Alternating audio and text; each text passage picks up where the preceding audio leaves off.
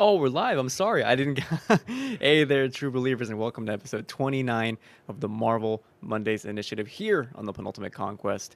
Today's topic is, of course, our discussion of Marvel's Eternals as part of our MCU Rewind series. And let me tell you, it's good to be back. I know we were on hiatus for a little while. and we're back for the Eternals. For those of you who don't know me, my name is Cristian Macias, your curator of cinema and host for the evening. Alongside me today, friendly neighborhood co-host of all things Marvel and De- De- ah, Destiny, the newest dad in town, Eric C. Ginn. Hello, my friend. I've missed you. Hey guys, what's up? That sound you hear in the background is Ruby. I decided to bring her on for the show. So yeah, I've missed you guys. Oh man, have we missed you? Let's let's all say hello to Ruby in the chat or in the comments anywhere. Say welcome, Ruby, to this world. That other voice you heard rounding out the war table is, of course, our one and only director of operations, Ruben Guerrero. Hello. Hello. And you know what, guys? Congratulations to Chloe Chloe Zhao for making the better version of Justice League. We all thought that the Snyder cut was the best cut, but we didn't even consider that Marvel was like, "Hold my beer." Did you write this beforehand? Oh, I did. I did. No, I. I I read this. I I wrote this in the theater after, like, you know, during the credits. Wow. Yeah, yeah. Today's going to be an interesting topic because I know Eric posted his thoughts on Twitter. He seemed to be pretty high on it. I think obviously most of us have a few issues that we'll talk about on the show. Um, but Ruben uh, was like a wild card for me. I didn't know what he. Uh, also, if you're watching on stream, Ruben is drinking a beer. Uh, this is all due to yesterday's extra live stream. We raised over $200 on stream, and by happenstance, if people donated 25 bucks, he would uh, have the inclination to to drink a beverage. Yeah. So he's catching up on his right guys, now. I'll be right back. I gotta go give Ruby to Mama. Okay, sounds good. Of course, no worries. Yeah, but Ruben, you were the wild card for me. I like legit did not know if you were actually gonna like it or not. Yeah. And And I, neither did I. I think you maybe did. I did. I, I liked it a lot. Okay. Um, I was in the theater with uh, Liz and well Ella, and she she was very tired. She has been working, and I like kind of like forced her to go to the movies with me um, and watch this, just because I knew we had to do the show. Um, but she was not so. This movie didn't do as well as it did for me with her. Hold on, give me a sec. Yeah, uh, she was basically like this movie was pretty much took a bunch of stuff that didn't need to be brought together, like uh, Mm. history, I guess, like with Icarus and Xerxes being Sersi, uh, all that stuff. Uh, she was not happy with how it went and just didn't think that this needed to be a movie. But I am glad that we got this movie. It was definitely. You had prepped me for this movie to be very different from all the other Marvel movies we've seen, and it really was very different. And I'm I okay agree. with that. I'm okay with that. Yeah, and we'll get into it.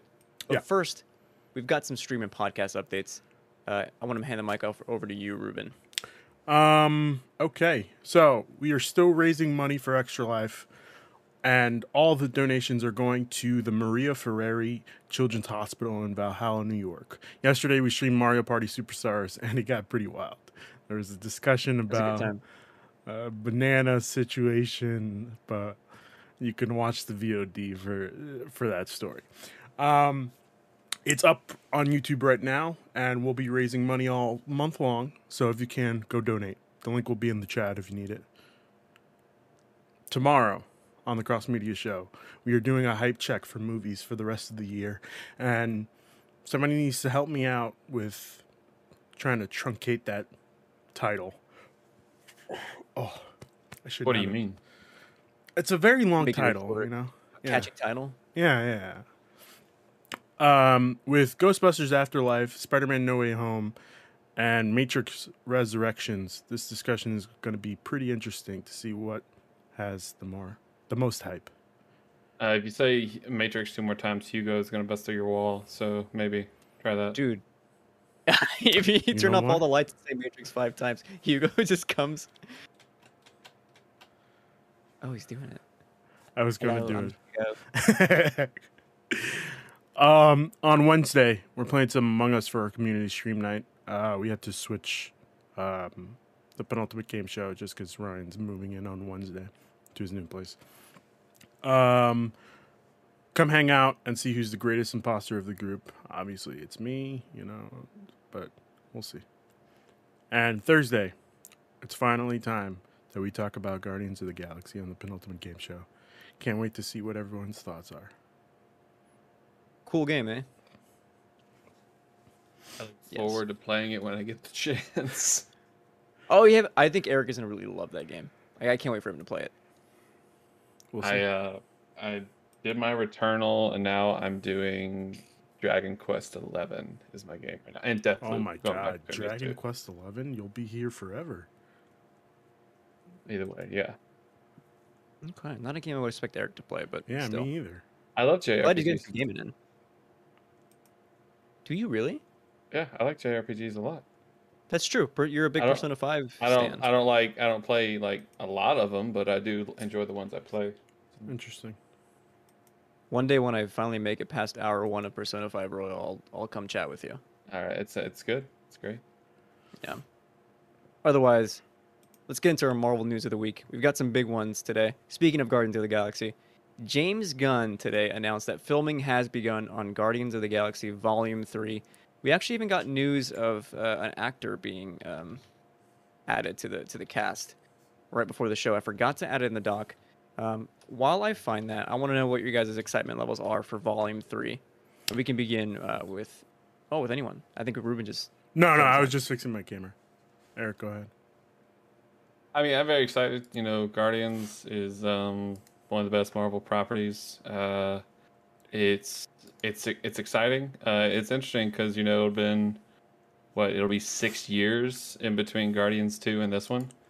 So I hope Wow. that Doesn't even the, feel like it. I know.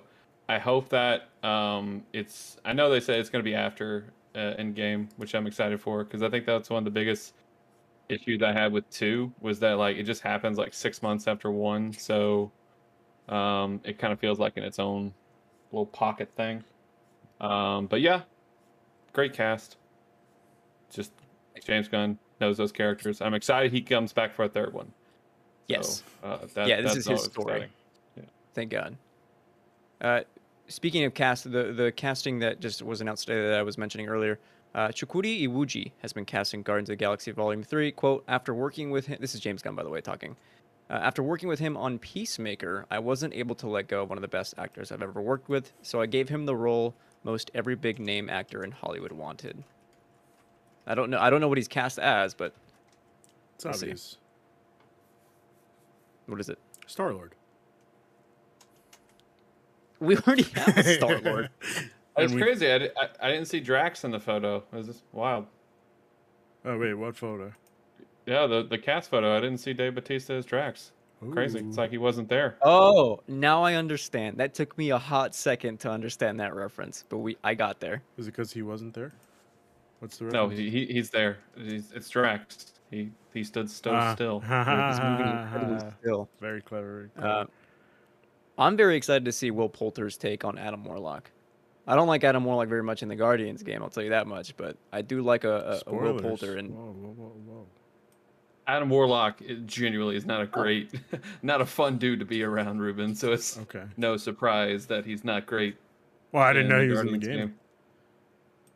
was he not in the marketing material? I I could have so. swore he was in a trailer. I don't think so. Yeah, I thought so as well. Nah, that's okay. That's okay. Don't worry about it. I was just fucking with you. anyway, sorry, I apologize. No, I, Either way, you don't need to apologize, Cristian. It's okay. T- tell me if you're excited for Guardians or not. Am I excited for Guardians? Eh, you know, uh, we'll see when it comes out if I'm excited for it or not. I don't really. Guardians one was okay. Guardians two was, eh. We'll see. So Guardians is not one of your favorite parts of the MCU. No, I, I feel like Guardians is is, no, it's not. Okay. Sorry. That's why that's a refreshing take. Usually, most people love the Guardians, so it's it's interesting to hear someone who doesn't like Guardians. I mean, I'll watch the movie, Hmm. but like, I don't really like. Nobody's. I'm not counting the days down to Guardians Three. You know. Sure. I'm excited for us to watch Guardians 2 again because uh, the first watch I was very high on Guardians 2. So I'm excited to see how that fares on our recent rewatch. I mean, I'm excited. for- Otherwise, sorry, I'm excited for Bradley Cooper to come back into the MCU. That's it. yeah, Yeah. love that man as Okay. Rocket. Are you kidding me? Yeah. Otherwise, moving on to our final piece of news. And if there's anything I missed, like, le- please feel, feel free to let me know.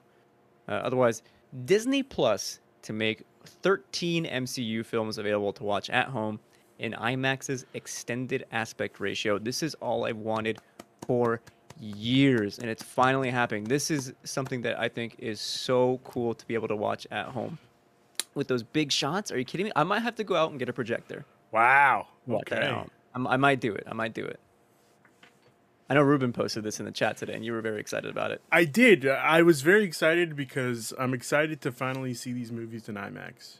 You know, without a shitty seat in the theater. So we'll see. Do you get bad seats in the theaters? Like Come every seat, every seat I pick, it's either next to some fucking guy that doesn't shut up, or like the seat's busted. Sounds like you Theater don't got no etiquette. H fifteen. Well, that's what I'm hearing. I don't know what H fifteen is. That's Eric's ha- seat every Yeah, single you don't time. have a you don't have an H fifteen. No, no, but I do have a seat. Like for Dolby, uh, this is what I usually I usually go watch a Marvel movie in Dolby. That's what I did for this one. Um, like it's dead center in the theater, Mm. dead center. But every time, for some stupid reason, every time I try to see an IMAX movie, there's either some fucking guy that won't shut up or the seat's broken. I'm gonna blame that on poor movie theater etiquette, but you did say something here that I'm gonna actually use that to segue into our actual topic of the show. Go for it. Um, you watched this in Dolby. Um, before we actually get into any kind of discussion, before I even give you um, uh, budget and all that stuff, Yeah. Eric, did you watch this in IMAX? I did see this in IMAX. Uh, I like I said, I was able to see this. Tessa was really sweet and let me go see it uh, Thursday. Uh, H15 was taken, so I had to sit It's unfortunate. two rows back, a little further to the left. But uh, yeah, I Jay, this. Row Yeah, I had to J. sit- I had to sit, sit in J. What was But it that like? I was it was weird. I, I gotta tell you, it was weird, man. Um, because this is the first time I don't think I've sat. This is the first time I haven't sat in H15 since, uh, for a movie since probably Joker. What a horrible Wow. movie. I haven't like Joker. I didn't sit in my H15. Every other movie, I get H15 because You know, you know with my work schedule, I'm able to. I, I see movies Monday afternoon typically, so my seat is always available. Um, yeah, it was nice to see like with a nice Marvel crowd. I haven't had a first night showing for a Marvel movie since Endgame, so um, it was nice. Yeah. You know, I I, ma- I don't make fun of Eric for H15, but I love bringing it up. I've noticed that I tend to lean towards I21 at my Mm. theater, just because the middle seats are usually kind of taken when I buy tickets. So I I'd go the next best thing, and that's usually I21. So I'll tell you right now. It's actually off- it's actually fun that we were talking about IMAX because that's actually one of my problems with this movie. Yes, I agree. Okay, but we'll get into that in just a second. Let me read you some details here about Eternals. Premiere date of October 18th, 2021. Um, and that was, I think, the press junket uh, screening, but I bring it up here for a specific reason. We'll get into it in just a moment. Um, the official release date for uh, theaters here in the US was November 5th, 2021. Uh, a budget of 200 million US dollars with a, a global box office as of today of 161 million. So it's doing doing pretty well here.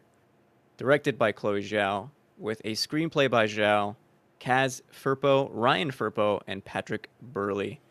Um, I wanted to bring up this. Um, ooh, uh oh, guys! I need you to fill time. I'm getting a call from someone that I need to take. I'm so Okay. sorry. Okay, all right. Sounds good. So Ruben, what So- have you been? What have you been doing?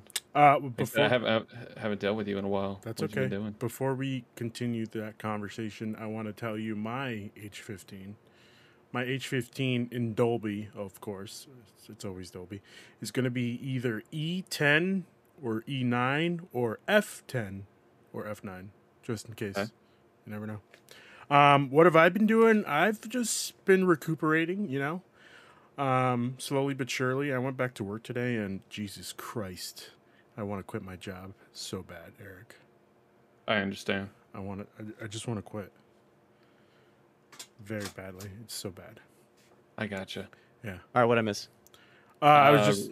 I was just saying uh, what my H15 is, which is usually E10 or E9 or F10 or uh, F9.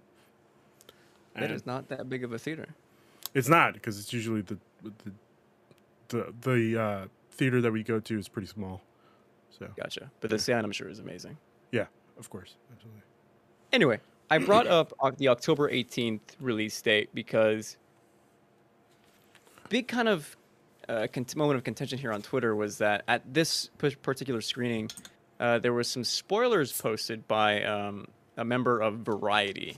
Ugh, Um, sorry. I don't know if you guys were aware of this or if you guys uh, had the unlucky draw of being spoiled by this dude or people quote tweeting this dude, but I very much um, had the first post credit scene spoiled by by him, and I which I found to be very unfortunate. Um, Thank you, I just wanted to take this. for uh, subbing at tier one. Appreciate it. Let's go, Ethan. But yeah, I just want to take this moment to be like, be cool with spoilers, man. Like, it doesn't matter if you're part of press. Like, that shit should not fly. They even came, like, I don't know, the, the social media team of Eternals was like, hey, if you watch this movie and you're part of the press, don't do that. Because this was like a, supposed to be a big pop for a lot of people. It's a very big reveal, which we'll get into here. But yeah. Oh yeah. Did you guys get spoiled at all? No, I did not.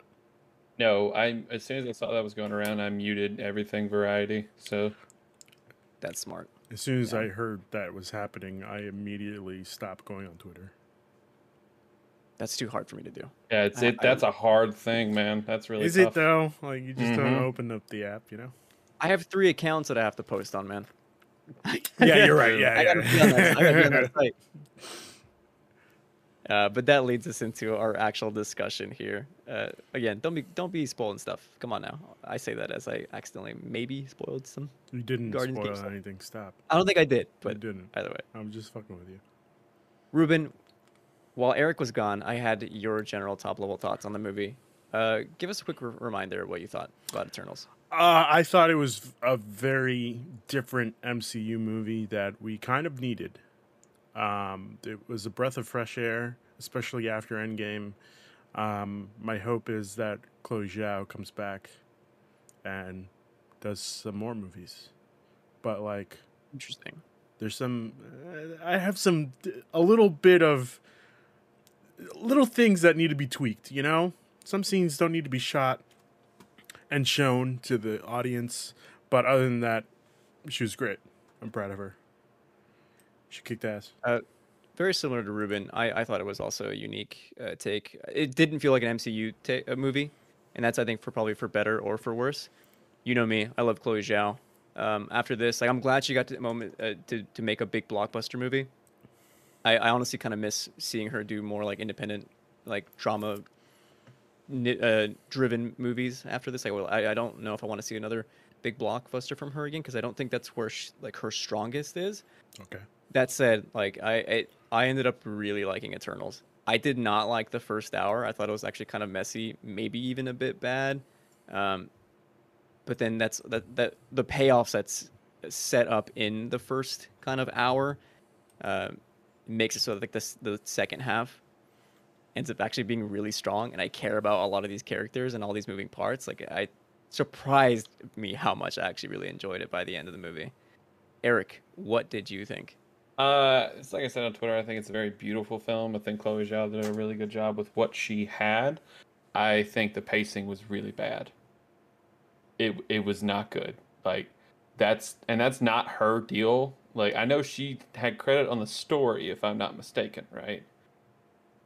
I think the story she had credit on. The script was not helpful for her with that, because it's way too all over the place. Um, and I realize that she has to build up these relationships, and it's, um, but it's really hard considering this is the first time we've ever heard of this crew, ever, Yeah. And we're going so back and forth. Like, it, it's so weird to see Salma Hayek in the marketing because I feel as though with the way they cut the movie, she's barely in it. Yes. Like, I think that like the scenes she had, like when your your one of your first scenes with her is she's. Are we getting into spoilers now, everyone? Uh, yes. Give me a second. Hold on. Oh, we got a graphic for it. Yeah. Spoilers ahead. Yeah, it's gonna be hard to. It's hard to talk about this movie without like really get into spoilers. We're we're going into spoilers now. So like when like the one of the first scenes is, hey, guess what? She's dead. What? Oh yeah, and then it's just it takes me out of it sometimes when I see her again. I'm like, oh what? Uh, I feel as though there was just a lot of moving parts in this movie. A lot of them worked for me. Um, I thought they were really cool. Um, but uh, for me, I I would like to see more of this, but I can't put it more than just like mid tier MCU for me. Like I think does this movie deserve the 48% Rotten Tomatoes? No, it does not. It's way better than that. No, Rotten Tomatoes is Yeah. a good reference for uh, movies, but um, this is this is a good flick. There's a lot of there's a lot of great things in this movie. It's just hampered down by execute technical execution. I think. Yes. Yeah, and one of the things for me too that I think Eric Eric even alluded to is that the IMAX is just weird. That first hour is just is odd because Chloe Zhao has never shot IMAX before. I know she's shot film before and it looks phenomenal, but the way like you'll have like a 30 second scene in IMAX and then it'll cut to a scene that's not in IMAX, Mhm. then it'll go back to the scene in IMAX and just you can feel that it's like jarring, which that took me out of the movie. Oh, it definitely And took can- me out of the movie. I think we just needed like. There's an article that I thought was really cool that she went to Denis Villeneuve and was like, because they're buddies, and they talked about like how to shoot on IMAX, and so Villeneuve kind of, yeah, exactly, exactly, and so he he kind of taught her uh, ways uh, how, how to work with an IMAX camera, but she's still kind of inexperienced with those kinds of those kinds of cameras. So I think a, a cinematographer who was used to shooting like big action set pieces like this with these kinds of cameras would have gone a long way to to help those kind of shots be not as jarring, but otherwise it is a gorgeous movie. Right? which which is crazy because you know um, I'm trying to look up who the cinematographer was for this movie because like Shang Chi was all in IMAX. Um, That's true. if I'm not mistaken. So like, because you're right, that first hour, I'm like, I look over at my buddy, I'm like, oh my god, these aspect rate, like this is going all over the freaking place. It's Yeah. the same person for Captain Marvel and Dumbo, and Three Billboards Outside Ebbing, Missouri. Hmm. So one good movie. Oh my god, no. They also did Guardians, Ultron, Doctor Strange. So Oh, this guy. Yes, yes. That's wild. Dude, dude, dude should have known a little bit better because that first that first action scene on the beach when they when they first get on Earth, Oh. I was like a little weird. I'm It I'm glad. I'm glad that was not the climax of the movie because out of all the marketing marketing material, I was like, oh my god, I hope that it isn't the end. This looks kind of weird. So to have that like be just we deal with that. It's like three minutes and then we move on. I was very happy that we're like away from that beach fight scene. But I have more thoughts on that later. Eric mentioned that this movie has poor pacing, in his opinion. I think it's pretty messy as well. Ruben seems a bit higher on it, but uh, oh no, the I- pacing is definitely like off. okay, Yeah. Perfect. One of the reasons why I, I think I think it's kind of poor is that it moves from flashbacks to present day in not a very good way. Here I wrote my in, in my, my notes here. Flashbacks occasionally interrupt pacing of the present day, but overall it's necessary to establish those relationships, which is kind of hard for me to to really say if the moments like in Babylon or whatever are, are even that good or not. Like they're necessary in order to build who these characters are and what like their opinions on on the humans are. Like it, it makes sense. But I found myself caring for the Eternals more when they're actually in the present, not when they're in the past. Right. What about you guys? Uh, Ruben, go ahead. Um, I I wholeheart- oh, wholeheartedly agree. Um, there was just some stuff like, in the past where I was like, okay, we don't really need this. Like, why? All the stuff, uh, essentially, all the stuff with Druig, uh, I we didn't need this. We didn't need this. In in the pa- past Druig? Just like all of it, I guess. What are you talking? What? Like, uh, You don't like the Amazon sequence? I did, but like that was the only thing that that I liked about him. Like there was no nothing else that the character I thought that the character brought to the story. There was nothing else that he contributed. Like they went to him to see if he could, you know, mind trick the the uh uh what's it called? Celestial. Yeah, the celestial, and we didn't even go through with that. So I, I just found it really weird that he was in this movie, but that's neither here nor there. Um, yeah, I, the, I I think if they had done the flashbacks like in sequential order, it would have been much better. But like, I don't know. Yeah, like if they started the movie with all the stuff in in the Yeah, in the the, past, the and- flashbacks and yeah. then moved to yeah, yeah, Yeah. interesting. Yeah. What about you, Eric? Um, I am going to disagree with Ruben right here. I think Druig was one of the best parts in the movie. Um, you. Because respectfully disagree with you, buddy. Okay, that's Um, okay. Yeah, that's fine. Um, because I think for me the the only two flashback scenes I really liked were the one where Sprite was telling the story in Babylon with her powers. I thought that was really, like aesthetically very pleasing, and I like I felt like I was on like a freaking Disney ride right there. I'm like, oh my god, this is so like nice and comforting. I feel, um, and the what was it when they were in Mexico? Was it Mexico? Uh, yeah. Technically, Cloud. Yeah. Yeah, um, when they first had their first argument, and he's like, you know how like we're so old and we have to keep watching all these people fight and fight and fight, and I literally can stop it, but you won't let me. I think that was one of the strongest scenes of the movie, was when he started to bring up like, hey, um, our mission sucks. It really does because these people just kill each other and kill each other and kill each other, and we can't do anything about it. And um, it, it's interesting because I think you had to have that. Um, you kind of have to have that present day. We're like, oh, this is where they are now, and then when they show up, oh, this character is what they meant. Somewhat, I'm going. Yeah. I'm running off. Tessa and I are very sleep deprived, uh, so my rambling may be a little um, all over the place, but You're making a um, good point though, because if I'm correct in what you're alluding to, is that kind of the heart of this movie is uh, not just like the what like the characters interacting, but like their how their beliefs clash with each other. Mhm. Like everyone has different viewpoints, and the way they're kind of express that o- over, I mean, literally time, Mhm. from like the from the past all the way into like the very climax of the movie. Mhm. Like that, those questions they pose there are so good.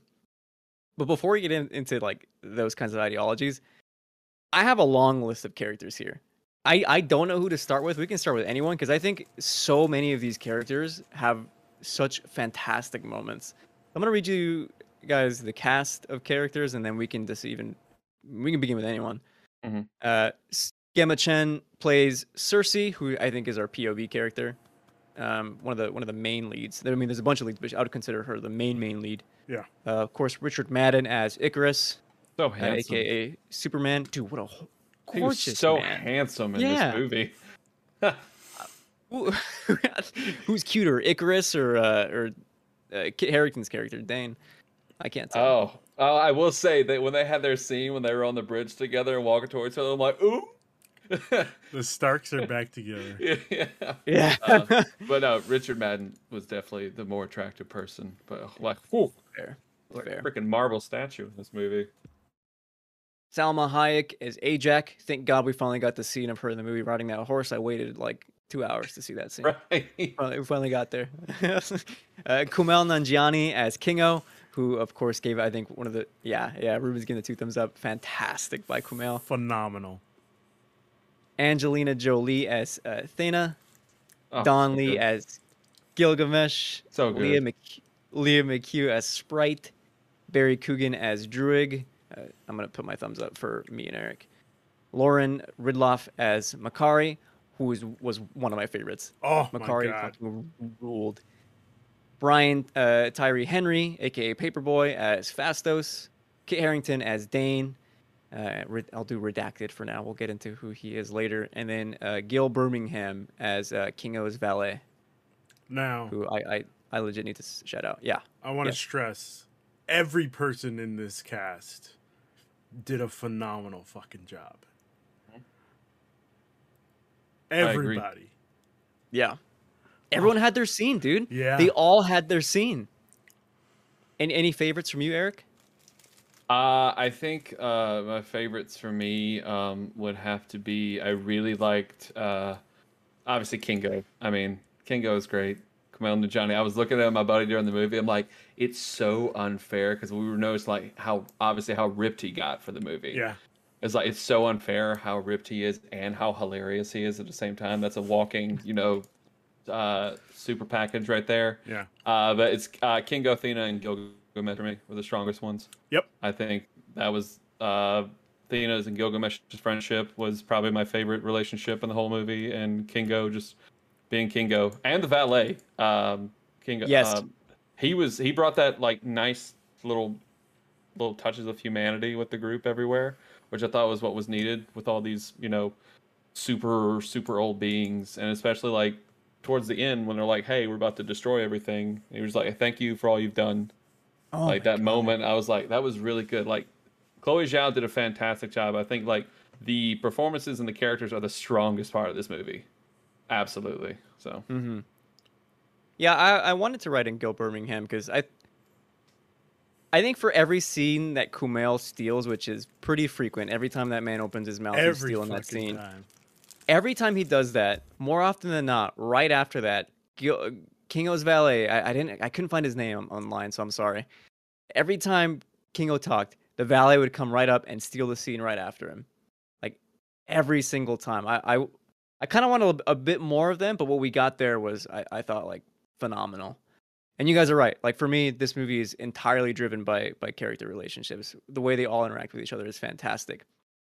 Oh my god, Sersi and Ikaris's relationship, like ha- having the first uh, Marvel se- like actual intimate uh, sex scene that I, that I actually believe, but then like introducing uh, her new relationship with Kit Harington, who I'm like, I don't want him to get hurt. Like I, I, I want them, I want Sersi and Kit Harington to to uh, be a forever. I love them together. Um, and then Makkari and Druig for me. I think their relationship, which is kind of uh, implicit there, like they you can tell there's a history there, there or there, there's a tension, but it's mostly left kind of unspoken. And you can tell they care each, about each other, and you don't know if it's uh, if it's sexual or if it's just like a, a like a brotherly sisterly kind of thing. Either way, you could probably read it. it. I think it works fantastic. And the last note I have here is that this movie is is so horny. Like those are, I, I, you know what I mean? Like it's it's like a it's a quiet horniness, but it it, it exists. It's there, and like all this there's a sexual tension running throughout all of them, and it, it, it's dope. I love it. Very this cool. is coming from the king of horniness, so it all makes sense. I'm wearing a shirt that says the three stroke king right now, so yeah. But I wanted to shout out specifically someone um, who Ethan brought up in chat, which is Phastos, Mhm. which is probably the the best uh, character, if I have to think about it. This man understands what it is to like really be a human, even though he isn't. He understands like empathy and, and what like matters and uh, to to us, right, to people, and that he goes out and he finds himself a, partner, and they create a life together. And not just that, but they have, uh, I think they they adopt a son, and so they're they're caring for this other person. And everything that Phastos does later in the climax is reflective of that life that he left behind and that he's trying to protect. It, it I think forefronting that is fantastic. And like to have Zhao remind us in the climax that like I'm doing this for him. Unbelievable. I love it. Shout out to Disney for being unwavering Yeah. and not cutting this movie. Yeah,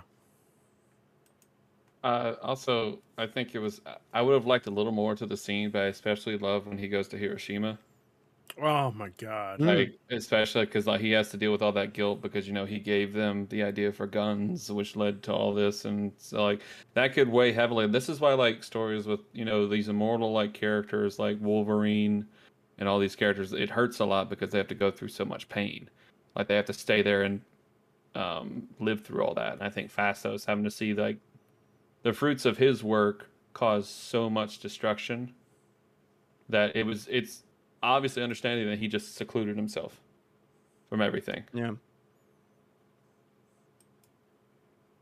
I think that's what's so successful too, in that it's not just Phastos too. Like Druig, I know uh, Ruben didn't really care for him, but I think that scene where and he's in Mexico, and he's like really struggling with the idea of like their the Eternals' influence on the humans and how they they can provide a better life for them, but they're not supposed to interfere. Like that really troubles him. And there's like also the great ethical question question that comes later on when they. Well, I'm gonna say that for later. Now, We'll get there in a second. to be fair, I just want to say that uh, it's not that I don't like the character. I just don't think he, the character, should have been in this movie. Like, uh, don't get me wrong. Like every scene that he's in, with especially the the Amazon scene where he's just like taking care of these people, is great. Don't get me wrong. Like especially his his speech of like why he should be stopping war and all that stuff is great. I just don't think like he added much to the story. Besides those two parts. I think this is where I would disagree with you, but That's I okay. No, no, that's Okay. okay. That's all right. I also want to give a shout out to Angelina Jolie as Thena, just because she fucking Yeah. kicked it, knocked it out of the fucking park. She was great. Honestly, okay, it took I'm I'm gonna be legit here. My hot take is that it took me a while for me to like Don Lee's Gilgamesh. When when I'm seeing Don Lee act alongside Angelina Jolie, like I can clearly see that Angelina is like a much better actress, even though I like Don Lee a lot. So it took me a while to actually buy in on, on their two their two's relationship. But when we get finally to that scene later um, in I forget where they're at. I think it was Australia. It might be Australia. I think so. Yeah. the later half of Australia and then everything in in the Amazon, like Don Lee really was carrying those scenes. Like that, him, his sacrifice gave the emotional weight that I needed in the Eternals. Yes. Like seeing Angelina struggle through that, and then Yep. the, the rest of the crew just like losing another one. Oh, that is when I was like, I'm all in for this movie. yeah. Fantastic. I also want to give out a shout out to uh, Gemma for kicking ass as Sersi. Like I was, I wasn't expecting her to be the you know the main lead, obviously because of the promotional stuff that we got. I was expecting Salma Hayek to be the main lead, but I'm so glad that Gemma was like th- Yeah. the lead for this movie. Like it was great. It was great. Absolutely great. We can continue to talk about the characters as we move forward, but I want to throw in the antagonists here, which gets a little complicated later. But we have Arishem the Celestial, who is kind of the antagonist figure. Um, I mean, he's scary either way, or Super it's scary. I don't. know. Yeah. Yeah, but becomes the antagonist later on, uh, and then of course we have the inv- the evolved deviant. I'm gonna throw in the question: Are they actually the bad guys? Because they are the antagonists, but they they Zhao pro- poses a very interesting question here later on. Um, and then the big twist, which I want to know your opinions on here, is Ikaris revealed to be the because this is where I actually really enjoyed Salma Hayek coming back. Is the reveal that Ikaris was the one that killed her and not the deviant. I mean, the deviant did kill him, but it was by Ikaris's doing. What do you guys think about this twist? Eric, go ahead. Uh, I think it was interesting because I, I didn't expect it. I thought, you know, with being on Earth for so long, Ikaris would have, you know, changed a little bit. But it was nice to know that there was actually someone still on the team that would still devote to Arishem. I think just from a plot point, like if they all were just like, oh, I don't want to do that anymore. Uh, we're Eternals. Yeah, our mission is done. And to have someone still so steadfast in like the Arishem knows what to do, and especially coming from the strongest Eternal. I think that was really nice. Like um, to have them all band and fight him, and toward the end, I thought it was beautifully shot, and probably one of the best action scenes in the movie, if not the best, was when they all fight him. Um, Man, it was uh, it was really good. I um, I thought it was really good. I thought it was really strong. I thought, um, yeah, because like he's made to be like Soldier Boy, kind of. Like he's Mhm. the perfect soldier, perfect leader. Of course, he's going to stay on, and then you know he struggles with all that with Sersi and everything. But um, I like the That's twist. a- I thought it was good. that's a good point. I don't know how like the, if the movie would have been weaker if everyone was just like, yeah, let's all take down the Celestial. I think what makes it interesting is that everyone does have different opinions, Mhm. vastly different. Ruben, how about you? I think uh, if we look at it through the DC lens, uh, Superman is always overpowered. Like this guy has way too many fucking powers. He can fly. He can shoot laser beams out of his eyes. He has super strength. I'm assuming. Like, why? Why would you assume that this man is on your side? You know he's going to turn on you, because that's what they do. I didn't. That's what I they didn't. always do, Cristian. They always turn. And is it is it because oh my my uh you know the love of my life is is dead. Oh, you know, I'm following the mission. Who gives a shit? All right? The fact of the matter is they always fucking turn. Having said that, I thought Ikaris did uh, was very well played, and I, I did not expect this turn. surprisingly enough, and I'm kind of glad that it happened. You know, because it gives us, uh, it gives us the lens to show off other people's powers. I guess, like it gave us um, the great scene with Phastos of him just like putting him down and he's he's like you know Bro. what fucking I did not know Phastos could get down like that. I didn't know that either, but you know what? I am so glad that it happened because he's a fucking badass, man. He's a badass. And it, it kind of like put some fear into me. Like, oh, this is Mhm. one guy I don't want to fuck with. And uh, uh, go ahead. No, I, I, I wanted to highlight this uh, Ikaris's twist so much because I, I think he almost doesn't want to do it. Yeah. Like he has to because he he's his mission is to be loyal to whatever uh, Right. Arishem, Arishem wants. Like he loves Salma Hayek. That that is who he looked up to for thousands of years for guidance. And when he has to, you know, offer, I guess, isn't that? Yeah, Yeah. Un, unalive her. Yeah, he strugg- He brings her back to uh, the home in, in like one of the flyover states, like Nebraska or something. Sorry, people from Nebraska. South Dakota. Thank you, South Close Dakota. enough, close Thank you. It's close, but yes. Dude, when he's like on his knees and like looking at her lifeless body, like he really struggles with the weight. Like, oh my god, I I just had to kill one of the people I cared about most in my entire life. Like the only one of the, the few people I've known for my entire life. Yeah. And he just like has that like guttural screech and like shoots uh, lasers at like the um the The fencing. fence. Yeah. What a powerful moment, dude. I love absolutely love that scene. And I love the fact that he was hesitant to like change their minds. He wanted to see where the group was going to go first before he decided to change everybody's mind. Well, not change everybody, before he decided to turn because he wanted to make sure like, all right, let's see who's on the same page. Like, I'm not the leader, Sersi is. We- We're going to follow in her footsteps unless she goes down the wrong path and which I'm going to end end up destroying them and making sure that the plan goes according to plan. That is some true villainy shit, if I'm Yeah. being real. Yeah. Yeah. Before we get into some more general discussion that's going to uh, end up wrapping the show, I wanted to include some moments here because we mentioned all of us that we feel like The Eternals is a very different and interesting take on uh, an MCU movie that almost doesn't feel like an MCU movie. Ruben said it, it's this is this is the Justice League movie.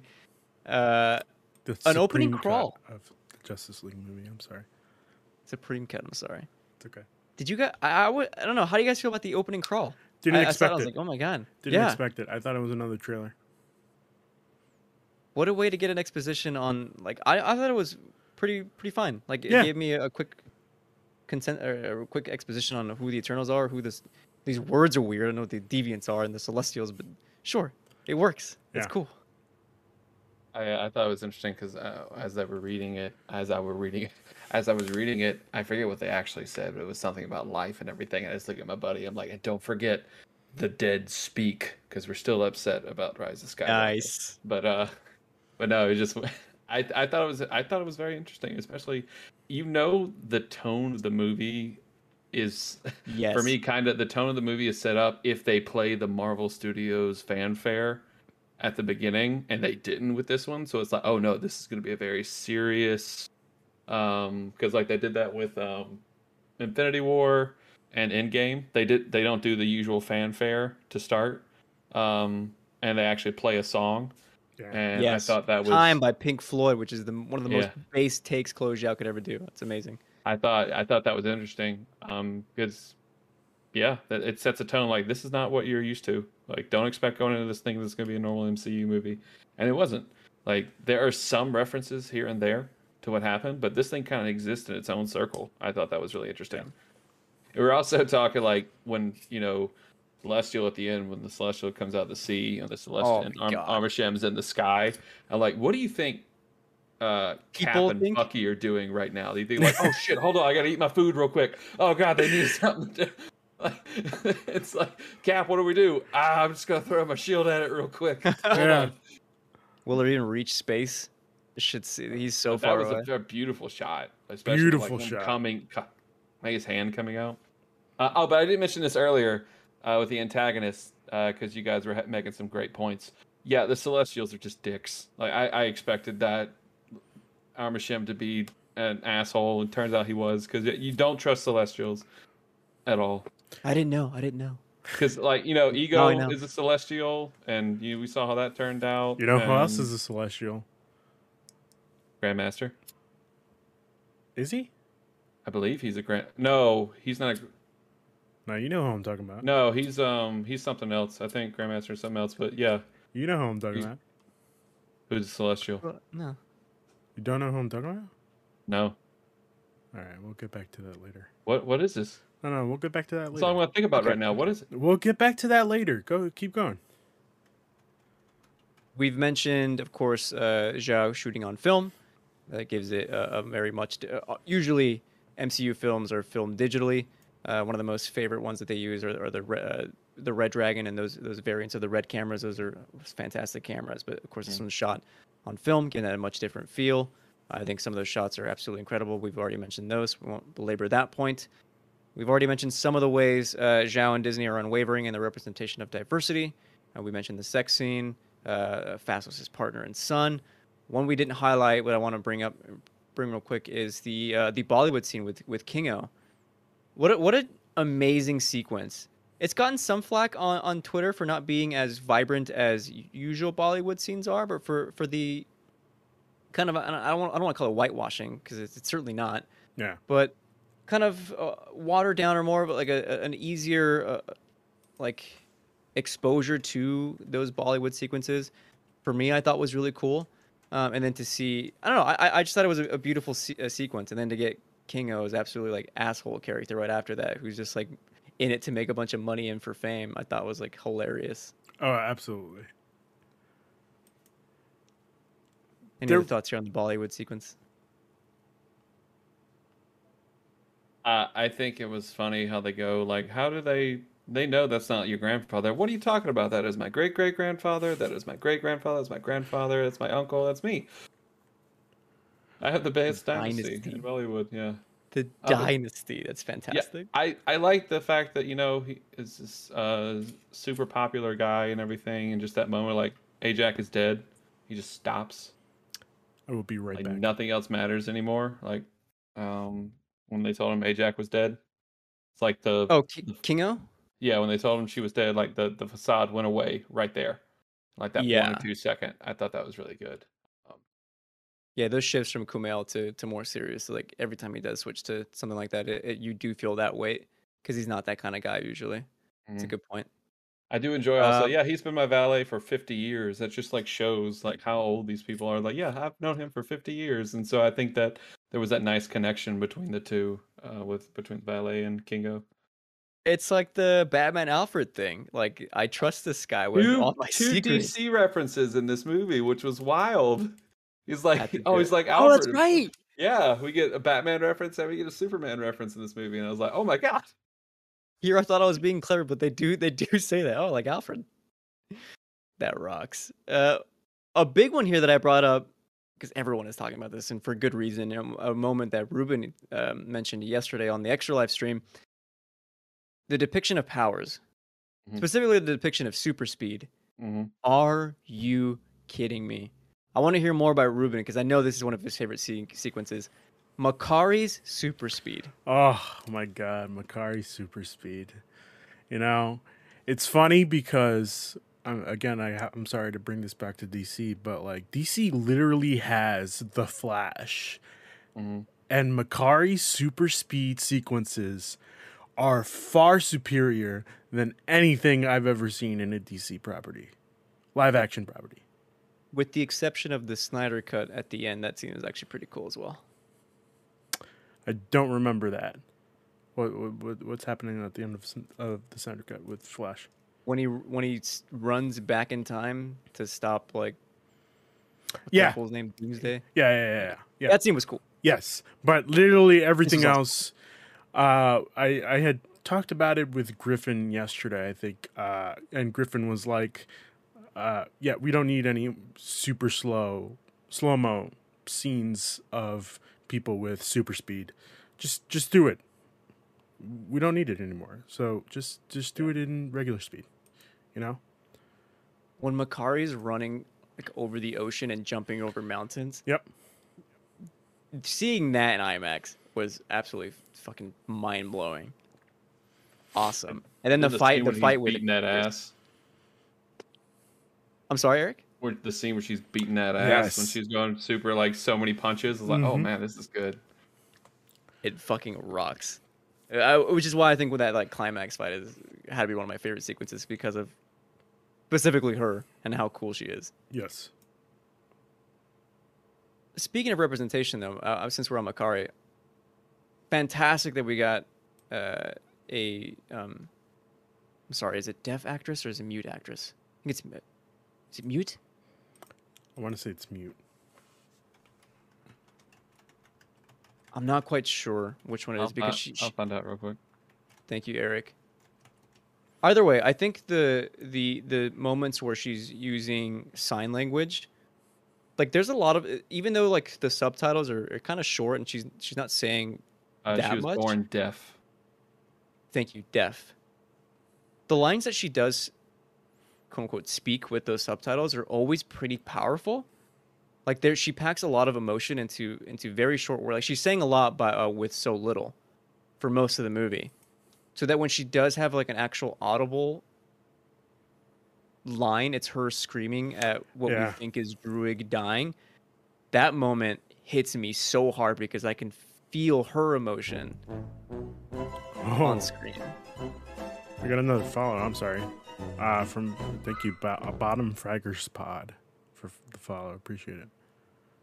Thank you, Bottom Fraggers. Thank you. But you know what? Since we're on the climax here, Sorry. Sorry. knows a that's lot what, she, that's what she said. How do you? Oh, I mean, okay. Mention anything about the, about the climax here. The Unimind, the Celestial, Tiamut coming out of um, the volcano. Where do you guys want to take it from here? Um, if I could chime in here first, it's kind of fucked up that she used the last of her powers from the Unimind on Sprite. Phastos so? literally has a kid, and she didn't even bother asking him if he wanted to, you know, turn into a human. Like I get it, that's that's Sprite's whole thing, but the man has a kid, you know. Yeah, but Sprite was suffering for most of her existence. Okay, that's fair. That's fair. I got Damn, nothing. I didn't say. think I didn't think about that though. Yeah, it's gonna be painful for Phastos to grow up and see. Oh man, that is gonna hurt as well. Yeah. Yeah. Um, Bottom Fraggers Pod says Eternals was the most meh Marvel movie in forever. That's my contribution. LOL. Dang. That's okay. Yeah, and that and that's the thing, right? I don't think this movie is for everyone. Yeah. And that's probably okay. I do. uh, I have one thing that I wanted to bring up, and it was circling back to the deviants. I don't think. I don't know. I, I have problems with them having two uh, so-called antagonists, which Ikaris and the Deviants being like the two. I hate when movies do this. I kind of wish that it was just the antagonists that were, um, sorry, the deviants that were the you know bad guys in this movie. Oh, just-. It's either or, but you know what I'm saying. Like it can't have you can't have both because that kind of like takes away from both of the antagonists. No, you're right. I do. I, I want to switch that. I kind of wish that the the deviants weren't the like the the main deviant wasn't the antagonist in this movie. Yeah. I I think they should have just stuck with Ikaris, and then at the end of this movie we see one of the the deviant coming up, and he's like got healing powers. I don't Then think I ever really cared about the deviants. I didn't. I didn't. He, they were the Lex Luthor of the MCU. Which Lex Luthor are you talking about, man? Because Lex Luthor is great. I'm talking about the one and only Jesse Just Eisenberg. okay, but say because just Luke's Lex Luthor is great. Um, I think the problem this movie had is that like you. Here's the thing. Uh, shout out to them to the trailer because the the movie is nothing like the trailer. Like they made you seem like everyone coming back is what starts this whole thing. Yeah. Which I guess that was that was a nice fake there on their part, but you know when you get to more which where Ikaris is the bad guy, which I think was the right call to make. Um, Yes. uh, the deviants just fell away. Yeah. Obviously, they gave us some good action pieces, like the Amazon action pieces were really cool. Uh, but then the main deviant, I can't remember his name. I know he had a name. Um, Did he? Yeah, Did he have a obviously- name? Yeah, he had he has a name. Uh, I forget what Wow. it is. Um, like the problem is, um, obviously I felt bad for them because you know they are a creation of uh, Arishma, Arishem. Arisham, excuse me. Um, they are a creation of them, which was kind of like I made them to do all this stuff. Like, oh, I feel bad for them because like they don't really have a life of their own. Now, granted, they look like monsters, but Yeah. um, but he made a good point. Like, look, we're just fodder to them. Like this, this isn't fair that you've killed all my people, and we just want to live. But then, you know, his final scene, he just gets patched just like that. He's done. He just gets his head chopped off or whatever happened. No, she But a just sliced great- it up. Yeah, she sliced Uh, it up. Um, but no, Which was a cool scene, but uh, not really doing Yeah. much in terms of like saying anything. yeah, Again, it was. from the trailers, it made it seem like it was a bigger. He was the. It made it seem like he was the bad guy. Yeah, Like, throughout this yeah. whole movie, like, it made it seem like the deviant. What that dude was the bad guy. and I'm glad he Thank- wasn't. Thank God. I'm Thank God. Yeah. I'm, I'm with you guys. And so, because I thought the deviants looked okay. Um, I mean, like when they had all the ones that could fly and a really wolf-looking one, I thought they were really cool. I thought one of the parts of this movie I wasn't gonna like is, you know, obviously the use of the CGI bad guy, but they didn't look that bad. Um, honestly, that's why I thought the movie got such a low score because I, didn't read any reviews or anything. I'm like, oh, the CGI bad guys must have been really bad, but they were fine. It was okay. Uh, but they were just a plot Yeah. point. That's all they were. That it, it, they didn't really enrich the story. Yeah, for for me, and since we're like kind of getting here to, towards the end, is the heart of this movie is the like ethical question that all the Eternals have different opinions on. Like they Mm. spend an hour and a half still debating what the right thing to do is because uh, we we skipped those earlier, but uh, it's unveiled halfway through um, that the Eternals are obviously vessels um, of Arishem. They go to planet to planet. Um, growing a celestial seed. Is that correct? Yeah, Uh, yeah. The celestial seed is there, and they just enrich it. Yeah, and they they enrich it by spending time cultivating and and letting people like evolve and be you know that that energy somehow feeds into the seed. This part was for me was not not so clear about how that works, but I don't know. People people becoming smarter and more intelligent ends up feeding into the celestial seed, uh, and then I think it genocide was- happens. Sorry, I, I think it was more along the lines of the only way to grow the human population is for them to evolve into higher Right. beings. So the more of the population that there is, the easier it is for the celestial to come out of the place. And so the question that becomes: Is that right or, or wrong? Uh, obviously, people in the Eternals are uh, the characters are arguing that, well, if we let the Celestial be born, it'll lead to billions, trillions of life across the universe. And others argue, well, what about the life that's that's that's here now? And of course, Kingo's valet is a is a nice reminder of that. And Phastos' son is, of course, one, another reminder. And that I think is what makes that movie so strong. Um, I think the I think the answer is clearer here than, than anything in Civil War. I, I don't know if I would agree with with anything that Ikaris is saying. Like I think the va- the the life the value of life that's here now and exists now is probably more important than a potential future life. Yeah, but the, don't know if you you're biased. Agree there? You're biased. No, Right. that's it. It's not. The ends don't justify the means, man. I don't know. Maybe they do. You just want cool Superman powers. No, I want the opposite of that. Nobody should. Nobody deserves cool Superman powers.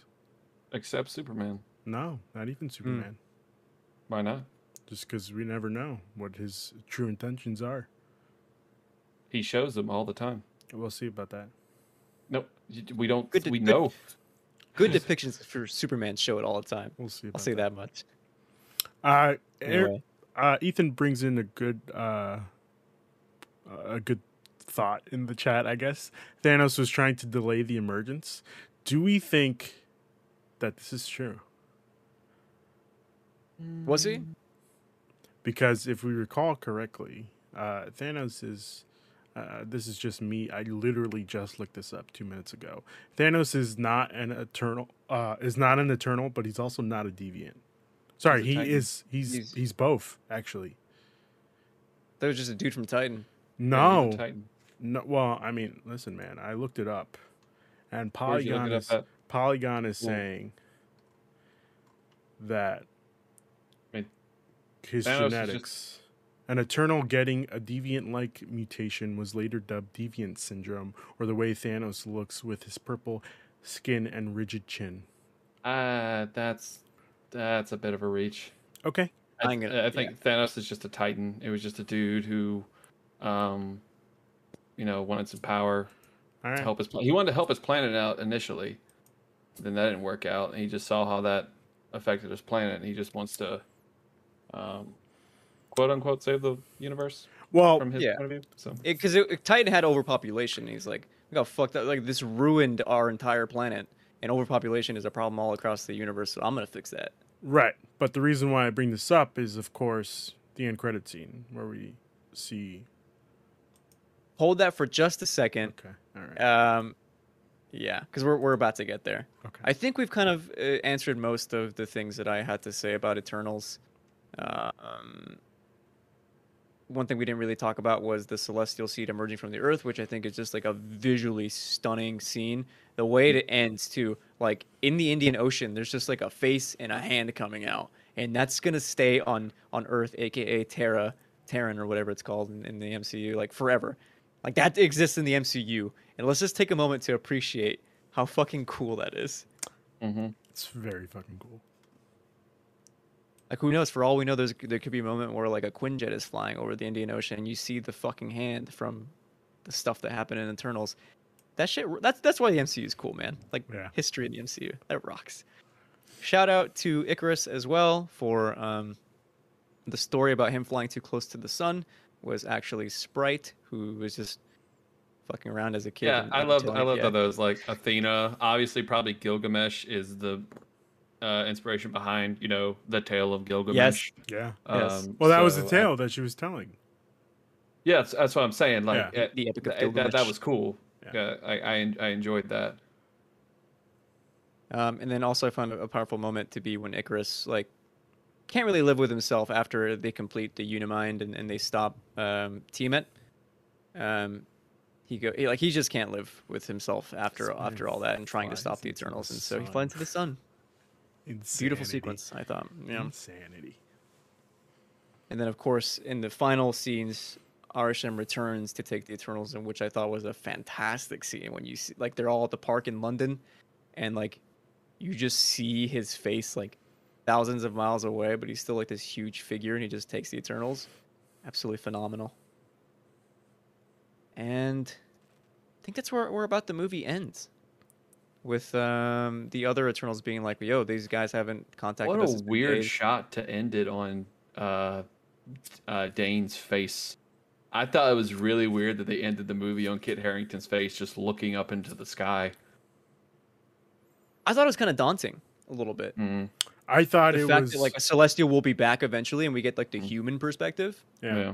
Oh, I didn't think about it like that. That's a good point. I thought it was just like, listen, man, I just got her back, and now you guys fucked up. are taking her away, and I was, I, I I thought it was a great uh, way to end it. Just him, like, what the fuck am I gonna do? Uh, I know Yeah, what he's gonna do. Uh, we'll see what he's gonna do. for me, what makes the MCU so fascinating is that it always goes back to the people on Earth, whether it's heroes or, or civilians. And so to have like this looming threat of Celestial coming back to to like lay judgment is is both really exciting and also terrifying at the same time. So Yeah. that's why that's why I thought I liked the ending. I can understand why it's kind of a weird shot though. Like Kit Harington isn't in the movie that much, so I like to have him be the last scene, I understand why it's a little weird.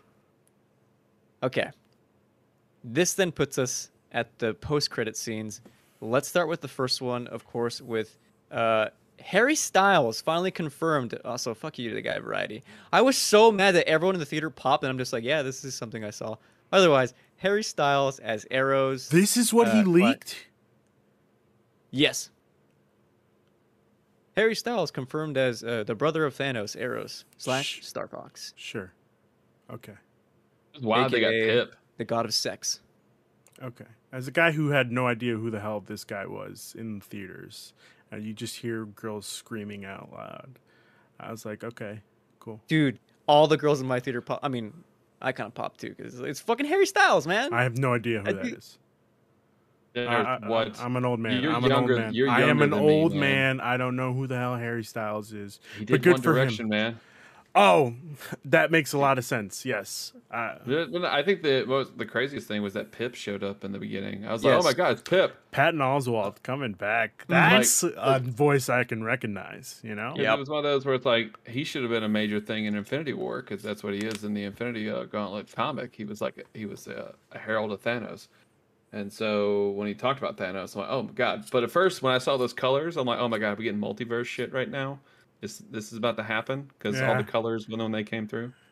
How Right, crazy so- would it have been if it was just Josh Brolin as his brother too? Could you imagine as Thanos' brother?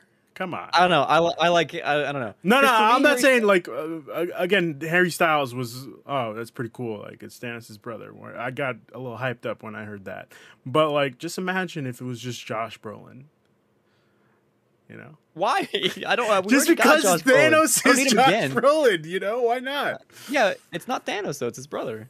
I know, but yeah. I mean, it makes sense because you know the Titans. There are a bunch of different type of Titans, so Yeah. it, it's it's not beyond the realm of possibility that Harry Styles is Thanos' brother. Like it's not. I love the fact that old man Ruben here is like, oh fuck yeah, Patton Oswalt is Pip. I recognize that Exactly. Who the fuck is this white boy? Uh, yeah, like who the hell is this guy? I know Patton Oswalt from a bunch of stuff. I don't know who Harry Styles is. I had a few people ask why why it's exciting that Harry Styles is in the MCU, and for me, if you've seen Dunkirk, we've gotten to see what um, Harry Styles' acting chops can kind of look like. That's more of a subdued role. He doesn't have many um, speaking lines, but he does play. What? The- I said the only Nolan movie I've ever seen. The only one. Yeah. You've never seen? I've never seen. Yes. Okay. Oh, got it, got it. Never seen. Okay. Yeah. Yeah, but he, it's, it's a quieter role, so I wanted to see more what Harry Styles can actually do behind the camera, and then we get this scene of him, and he's like, dude is absolutely charismatic as fuck. Mm-hmm. Like this man, like he just looks like he's ready to get his fuck on with anyone in the MCU, and like his line delivery is fantastic. So to get him in any future installment of whatever the Eternals do next, if there are going to be more Eternals movies, I think is very cool. I think the first one sets up more eternal stuff, but the second one I think sets up a broader MCU stuff. Now, Oh my god! Before I'm ready we- to talk about this second. bef- before we get into Yes, the second dude. one, I need uh, Eric. Could you give me background information on Eros? I, I don't know much what- about. I don't know much He's an about him. man. Eternal and the god of sex or something. Like I, I honestly don't know much about him. Okay, well, the God of Sex stuff kind of matches up with what was given to us. Okay, Yes. that makes more sense. Uh, bringing it back to th- Thanos. I'm sorry, we have to bring it back to Thanos. Like, if he's the brother of Thanos, like, how is Thanos also not an Eternal or a Deviant? You know? Well, his comic counterpart could be. No, wait, he is an Eternal. Never mind. I just remember now. Yeah. Uh, who knows? Who knows, man? Brother-in-law. Okay. Yeah. Well, no, because he said uh, they weren't brothers-in-law. I don't know. I don't know. I mean, Okay, I have a sister. I have a sister-in-law. I'm going to call her my sister now. Hey, sister-in-law, how are you doing? Well, again, no, that's not what was said. He said he was the brother. He didn't say brother-in-law of Thanos. But uh, yeah, okay, okay, let's get to the second. he could have. maybe He they could will have gone to explain it in Titan. the next thing. Yeah, Okay. Hey, babe. What's up? or half brother. I'm sure they'll explain it in the next thing. They'll Yeah. have to explain it Yeah. eventually. Yeah. Uh, he could have, if he's an Eternal, he could have gone to Titan. He could be an adopted brother, stuff like that. He could have lived on Titan Oh, for a yeah. bit. You're right. You're right. This is true. Gamora's his daughter. So it's true. Okay. She's green. The he's fi- Yeah. Yes, This- that also doesn't make any sense. Okay. I have a story to tell you guys that you'll laugh at me for the second post credit scene. Okay. Final scene. Um, I should have done more research on this. I'm sorry. Mm, Kit Harington. Maybe Eric can fill fill in some gaps here. Kit Harington, of course, alluding earlier that he has got some family history that he didn't know about, uh, and we see him opening. No, he up, did know uh, some- about. Oh, they did. No, what he found out about, right? No, no, no. He said he knew. Like I've been holding a secret this whole time too. He said turn. He but then he says turns out I've got. Right, but he said uh, like she was holding on to her eternal secret, and he was like, "Well, I have one too. I've been holding on to one too." So he knew that he was Mm. a Black Dang. Knight, whatever the hell that is. I totally thought he found out about it like later on, but I don't think so. right. You could be right. That's You could be wrong. That's what it I may could seem be like. 'cause it's like I've learned my family history is a bit complicated. Oh, So this Either way, we too? see him opening up a coffin, and in there Mhm. some like weird, freaky deaky sword with some writing on it. It's and I don't ebony know what's blade. going. I thought it was Ebony venom, Blade. sus- a substance on there, and I was like, Mm. "Oh shit, this guy's turning into venom." No, it's uh, it's the ebony blade. It's a very um, uh, ancient marble artifact. Um, so, uh, according to this, just to give you like the ebony blade was enchanted to cut through any object, prevent death to its wielder, and deflect any magic. But it also carried a curse that would slowly corrupt any user and cause a lust for violence, bloodshed, and death. Fuck! I'm getting excited just hearing Eric describe the fucking sword. He's like, opening the. Sh- Mhm. And when he speaks Latin, I thought that was really cool Yes. too. Uh, like hearing the voices. Um, yes, but Also, that's, not, I'm that's very- not the sex. That's not the sexiest part of this. Uh, I agree. I agree. Also, I, I I got so excited that like, thank God, Kit Harington isn't just going to be a one-off romance. Like, I, I wanted more of him in the MCU, so I'm happy we are going to get more of him. Um, and then you hear a voice coming out from the side saying, "You sure you're ready for that?" mhm. And here's where here's where my story kicks in before we actually say it. okay, go. All right. So a- after that happens, the guys behind me stand up and they're like, "Whoa, who who was that? I don't recognize that voice. I don't think I've ever heard that before." And in my head, I'm thinking who it is, who it obviously is. And with my whole dead ass, bro, with my whole chest, I said, "Oh yeah, that's Idris Elba." Knowing full well that in my head I'm picturing Mahershala Ali. Like, oh, that's Blade stuff, and yet I said Idris Elba, and then walked away. I felt so smart, and then I got to my car, and I was like, "Oh fuck, I said Idris, not Mahershala. Uh, It's don't feel- Mahershala Ali, baby." Don't feel bad. I was at a parade once and I saw someone dressed up as Jango Fett, and I accidentally called him Boba Fett, thinking I was right. Um, I mean, so I, I, I get what you You're mean. technically- Right. Oh my, yeah. you come on, guys, you know what I mean. It's- but like, uh, they? Do yeah, we? I was like, oh my god, it's Boba Fett, yeah, and I'm like, oh my god, that's freaking Jango Fett. Uh, I felt so bad, so I understand what you mean. I don't know if that's the same thing. All this to say, please don't cancel me. We're getting fucking Blade stuff. I'm so Listen, excited. I was the only person in the theater to realize who the fuck it was. And I said it out loud, but then I kept myself quiet. I was like, holy shit, that's Blade. And then everybody was like, what the fuck is Nick Fury doing here? And I was like, no, no, no, it's not Nick Fury. He's got such a distinct It's voice. How can you? It's Blade. Yeah. Come on, guys. It's fucking Blade. I, it makes sense. He's, it's the I ebony got blade. so like, fucking it's- hype, man. So hype. It Let's makes hope so much sense. isn't it. Yeah. Ugh. Why'd you have to take me down? I'm so, I'm just saying. Well, Venom might be in fucking no, Spider-Man. shh, Stop, stop, stop. That, Maybe that's more- not true. But uh, Okay, yeah, okay. I, it's really exciting because like obviously this is like some weird supernatural freaky deaky stuff that uh, Blade obviously be a part of, and it's just so exciting just to get a little Mm-hmm. taste of what Blade could pot- possibly be. Little taste. Like it's Yeah. it's incredible, and especially uh, there's all this stuff going out there potentially doing a Midnight Suns thing in the MCU that's going to have uh, the Wolfman and Ghost Rider, and I'm like, oh my god, like I really I, I love you know the crazy superhero celestial stuff. I'm really excited for all the supernatural Yes. potential horror shit we can get with the MCU. That's some of the best stuff. We're getting vampires in Moon Knight. Cannot be more excited for that. That's the, Mhm. like supposed to be the introduction of Mahershala What? Ali's Blade. Is supposed to be in Moon Knight supposedly. Um, and then Right. after that, if we get the Blade movie with him, and Kit Harington, fuck, that might be like top tier MCU. Oh my god, I'm getting excited. I think it's gonna Oh be top tier my MCU God. regardless because Mahershala Ali is just oh man, he's so Phenomenal. Yeah. good. Phenomenal. So, and then uh, what's up? was there something else that you wanted? There was. No, I don't remember. So please. I'm sorry. I wanted to bring back to uh, the celestial I was talking about, Eric. That's what it was. now, I was also doing some research again, and the person that I thought of was obviously Galactus. Now, mm-hmm. I w- did some research, and it turns out he's not a celestial, but he kind of is, but he's kind of not, you know? No, he's just a big old hungry boy. The reason why I brought this up was because we had seen in a previous movie, I don't remember which one, I want to say that this was Guardians. We had seen a clip of a celestial that looked very similar to Galactus, It, if I'm wasn't. mistaken. That was I forget what the name is, but that wasn't Galactus. No, I'm not saying it was. I, I'm just saying it, it looked very similar.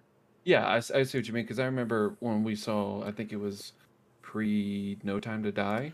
Yeah. They showed the final trailer uh, for Eternals, and my buddy was like, "Is that Mm. Galactus?" When we're looking at Arishem, I'm like, "Oh no, it's the Celestial." But I can see why with like the Yeah. uh, super crazy headpiece. Yes, uh, yes, yes, yes. Yeah, it's it's wild. Like we're gonna get Celestials and um all that stuff now. This is maybe we'll get the Living Tribunal and all that's the crazy shit. Yeah. Uh, like all the gods um in the MCU, which is wild. Which brings me to my updated theory, and maybe you know, we see uh, now you kind of like canceled it out, but I'm gonna stick with Galactus as a as an actual celestial, and oh. we've been brought up. Uh, well, obviously, Loki has brought up that Kang the Conqueror is going to be the main villain in uh, Phase Four or Phase Five or whichever one it is. It is, but you know, what if they're working together? What if? Possibly. What if? I have no idea what we're leading up to. Like, there's so many strands the MCU's going in, and like, I'm down for all of them. Yeah, I think uh if if so, I think Kang would be a herald of Galactus. I think Galactus is Yes. way too powerful. to right, be, right, right, right, right. That's what I um, meant. Hey, is anything is gonna be better than the cloud we got in Fantastic Four: Rise of Silver Surfer? Ugh. Don't remind me. So- Speaking of theories, with Shang-Chi being probably the most OP Avenger Mhm. now. I mean, Captain Marvel's up there as well, I'm sure. I Thor. But I, I I, I think Shang Shang is, is, is in that worthy of being in that discussion of like top top strongest Which- Avengers. Also uh, i'm sorry to cut the in here Cristian. Also kind of like strengthens my theory. Uh, if we remember correctly that uh, uh, end credit scene uh, was the fucking 10 rings was uh, blipping out a, a message to the universe. Yes. who was that message going to? Boom. Galactus. I rest my case I don't know, but I want to see Shang fight a Celestial. that would be said it. awesome. Yes. In Jordans, he's got to do it in Jordans yes again. of course. So. Oh yeah, in space Jordans though, because you Also- also space. i want to correct myself people were not saying that it was nick fury people were saying that it was the watcher from what if Hmm. Kind of reminds me when you saw that. It reminds me of my Avengers first Avengers screening when they showed Thanos. Everyone thought it was Hellboy. Ugh. So that was Oh, fun. that's hilarious. Yeah. So. Um, Okay. Yeah. Any final thoughts here before we move on to our rankings here? Uh, Eternals, great movie, bit messy, um, fantastic entry in the MCU. Um, I love it more as um, I get more distance from it. I'm not quite ready to watch it again, but I'm very excited to eventually see it again and see uh, how my thoughts progress. Otherwise, think- very strong top mid tier. Yeah. Uh, for me, I think all my problems with the movie are technical. I think artistry. I think this movie is one of the best, but I like it, it's brought down by its technical problems for me. Oh. So, there was which one is not was not a bad thing. It's just it, it- some execution was bad. There was one scene where the CGI like kind of fucked me over, and it was uh, Sersi was on the hand of the uh, Celestial after Mm. she um, turned it into stone or whatever. And I was like, Mhm. oh no, this looks really Yeah. really bad. Unfortunately, there's no real life locations of Celestials That we know of so far. That we that we know of. Yeah. Mm. Sadly, no Stan Lee cameo here for Ruben to rank, That's okay. so I gotta hand the mic over to Eric. Hey, what's up, everybody? It's been a while, but uh, it's time to rank those villains, which we have an interesting one here. We'll we'll get into it after I uh, do our ranking right now. You know, Ruben, I have to ask. It's been a sec. Should we do all fourteen? Uh, yes, I have it. I have it, it. scrolling up uh, on the screen. So yes. Okay, all right. Uh, just a reminder, everyone, it's been a sec. We're gonna go through our fourteen uh, villains real quick. Um, we got uh, number fourteen, Malekith Kurse from Thor: The Dark World. Thirteen, Abomination Thunderbolt Ross from The Incredible Hulk. Number twelve, Whiplash slash Justin Hammer from Iron Man Two. Number eleven, Darren Cross from Ant Man. Number ten, Aldrich Killian from Iron Man Three. Number nine, Ronan the Accuser from Guardians One. Number eight, Tony himself, Obadiah Stane from Iron Man. Number seven, Ultron from Age of Ultron. Number six, Red Skull from Captain America: The First Avenger. Number five, Taskmaster slash Dreykov from Black Widow. Number four, Loki from Thor. Number three, Loki from Avengers. Number two, Winter Soldier from Captain America: The Winter Soldier. And number one, Wenwu from Shang-Chi and the Legend of the Ten Rings. So, interesting thing here is, what are we putting here? Are we putting that Ikaris and who's who is the antagonist of this movie? If I can butt in here, I would really appreciate it if we just kept this as Ikaris. Like, yeah, sure, the deviants Oh. were. Oh no! Oh, hoo, hoo, hoo. Ho, ho, ho, ho, ho. you almost What? sli- caught me slipping there. I'm gonna say Ikaris and Arishem. Yep, I agree with Ruben 100% as Yeah. well. I Let's think- leave the deviants out of this. I uh, I I think because the deviants are from Arishem, so Arishem is the one who put them there. So I Right. think Mhm. Arishem Ikaris is uh, is a good one. Um, so wh- what are we thinking, uh, Ruben? I'm gonna start with you. With the list we have right now, where do you think Arishem slash Ikaris is gonna go? Wow. Okay, I hold the power. Uh, I'm gonna go with. Well, you hold one third of the power. Well, I hold the power right now. I'm gonna go with a strong number eleven, above Darren Cross. Now, I'm gonna. The reason why, of course, sure, the Arishem was like, oh, you know, you gotta feed the humans to, Mhm. you know, Tiamut, but like, Mhm. eh, you know, it wasn't that Mhm. great. It could have been. Oh, I'm sorry. No, let's go above. Sorry, not number eleven. Number ten, above Aldrich Killian, just because Okay. I can't. eh, You know, nothing. Their their thoughts and reasonings behind what they're doing is nothing better than Ronan, but I can't really like put Ronan below them. Mhm. Mhm. All right, uh, Cristian, what do you think? I'm thinking a new number eight, right above Obadiah, but below Ultron. I think for the most part of the movie, I would have gone lower, but the fact that the Eternals kind of change Arishem's mind and that he comes back and says, you know what? I'm going to give humanity a chance. We'll see how they do now, and then I will come back for judgment. Like that, I think is is interesting enough as a villain to be like, okay, let's see how how they do and then I'll give judgment. Like that that idea is kind of interesting to me, enough to raise it a bit higher than anything Aldrich does, and certainly I think it's more interesting than than Ronan for me.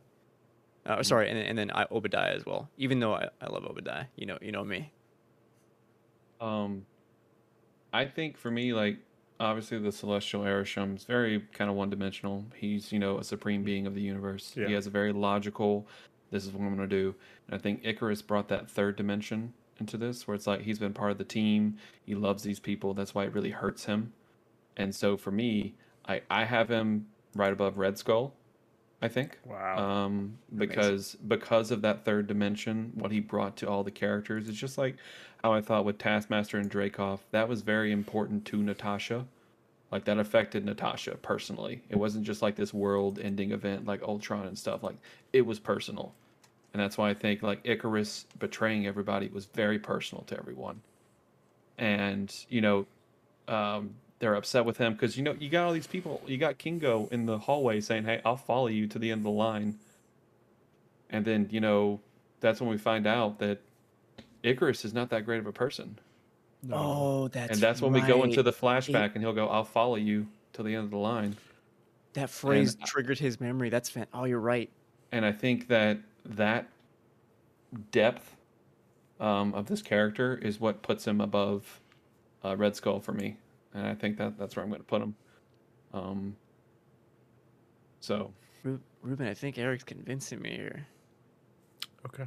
Because I think all the other characters, like Obadiah, like obviously we love Tony, but obviously, like he was just a CEO, just wanted to make some money Yeah. off of Tony. Yeah, he's like, kind of Ult- like, Ultron, while the performance by James Spader was great, oh, I just want to kill humanity because I just was on the internet for five minutes. Uh, so Red Skull is, uh, I think his fantastic his performance is really good as well, but uh, his motivations, I guess, are pretty one dimensional as well. Yeah. He just kind of just is, is power for power's sake. here's Yeah. the thing. You, you, Ikaris really uh, elevates it, man. you had me, but I just can't put him like above Ultron. Okay, Just that's fine. I- because, like, you think the two greatest minds in the world, plus an AI that was created by one of the greatest minds of the world, like, the reasoning behind of what they're doing is wholehearted and pure. Mhm. But just for it to turn the darkest turn that it could possibly take, I, I don't know if I can put it. Ab- I I don't know if I could put these two above Ultron. okay, I mean, I I. I see your reasoning and and I love it, but I, I don't know if I could put it above Ultron. hey man, it's okay, it's all right. If we all have the same opinion, this would be a boring show. Yeah, this is true. This is true. Um, so um, I willing. I'm willing to put it uh, the new number eight. Okay, I'll take it. That's fine. Arishem's one dimension, like the celestialness. I like. I have to consider the deviants too. I know we don't want to, but I have to consider the deviants were part of this mess. So, um, yeah, we'll we'll go new number eight right here. Okay. Um, all right, everyone. Our new number eight is uh, Arishem and Ikaris uh, from Eternals. Fantastic. Uh, give me one second. Hold on. I don't want to. I don't want to go. How long do we have? He just he's so freaking. His jaw was like chiseled Dude. by Michelangelo or something. Jeez.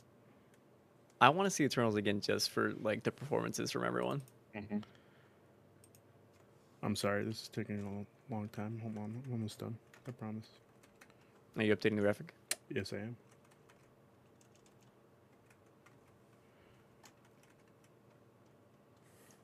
Tell you what, while, while Ruben's doing that, I do not understand the takes that this is a, like worse than Thor: The Dark World.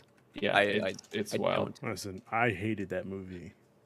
Thor Like Thor: The Dark World should be one that's like at forty eight percent. Like Incredible Hulk should be down there that low. So I did see a take where it's like it's wild that the MCU is just now getting to like this forty eight percent because there's been a bunch of MCU movies that have kind of deserved this, and I'm like, I get it. I just think, um, yeah, and it's wild because like the audience score for this movie is really wild. Like it's it's high. It's very high up Mhm. there.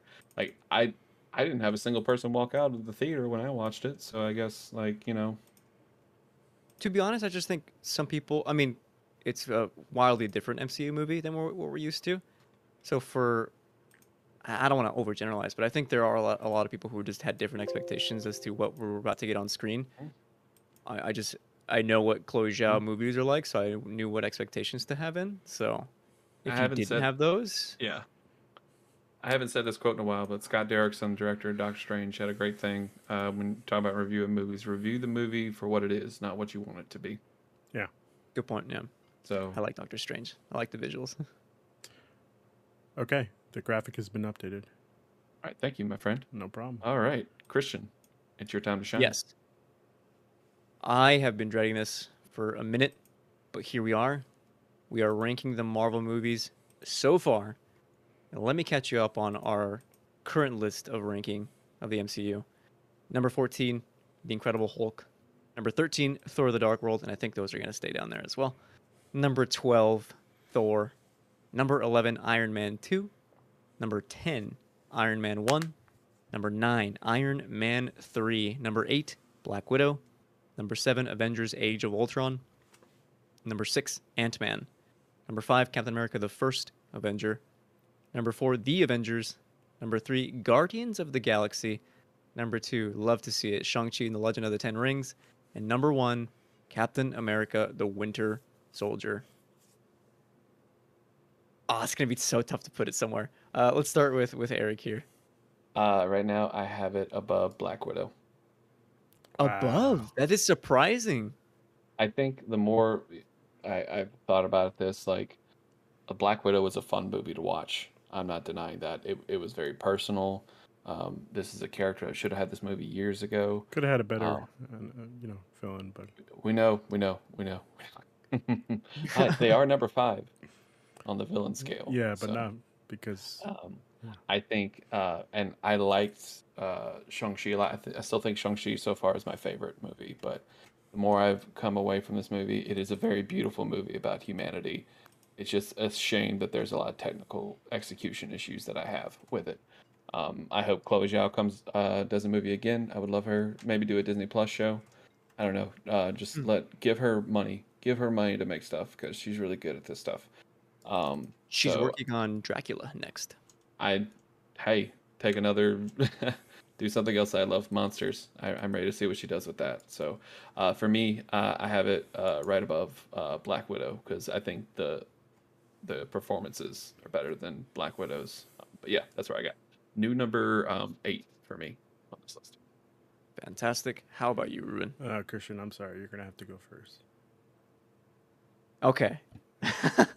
that's fair. That's fine. That's fine. I'm still debating on Okay.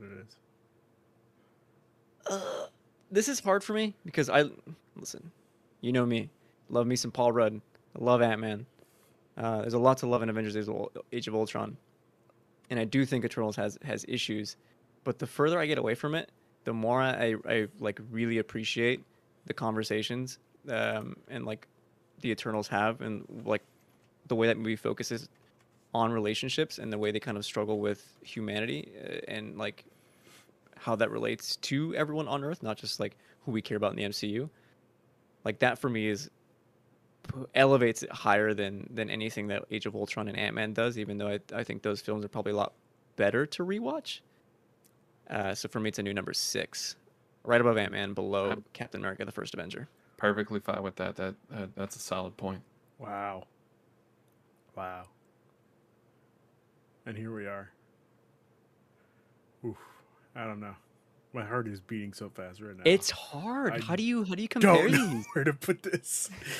So let's start off with number one. I'm going to go down the list just a little bit, just because I need to for Yeah, the sure. mind process to go. Captain America: The Winter Soldier. Ah, uh, I'm sorry. It- it- There's no beating that. Shang Chi. Sorry, Shang Chi. I don't know if you can beat that either. You know, Guardians Oh, of the Winter Galaxy. Soldier did. Well, I meant like Eternals. I, could be that. I'm making a joke. Okay. Oh, got it, got it. Guardians of the Galaxy. Now, I was talking shit about Guardians of the Galaxy before, but I don't know. Uh, Got a lot of was- heart. It's got a lot of heart, and the the the cast is a smaller cast, but like it makes me Guardians of the Galaxy makes me care about that group of that group of you know people more. Uh, this movie, I didn't really have that much of a of a pull towards the cast. You know, like I like them a lot, but like there was no emotional tugs. Uh, the Avengers. Uh, well, the Avengers has its faults. I, I don't know if we can top the Avengers. Captain America. Oof, uh, I don't know. Ant Man. It's interesting.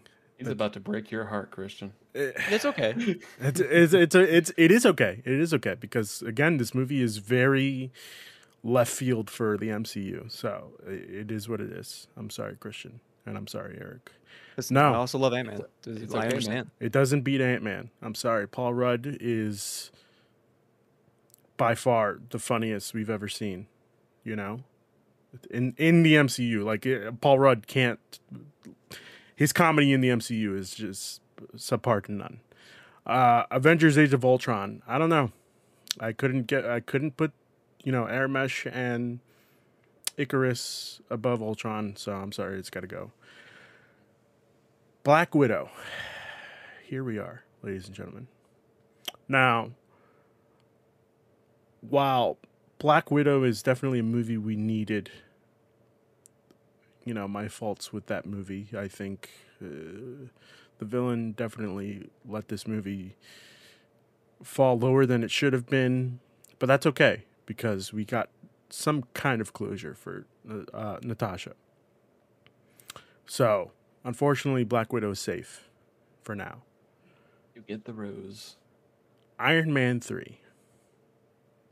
Now, for those that know me, I think Iron Man 3 is probably the better of the sequels just because of the greatest twist that the MCU has ever given us, you know?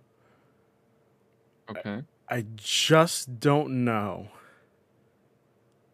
if Iron Man 3 is a better movie than The Eternals. So, with that being said, this is my new number 9. So you're voting for. I'm um, putting it under Black Widow above above Iron Iron Man 3. Okay. And Eric had it above Black Widow. Is that correct? Yes, that is correct.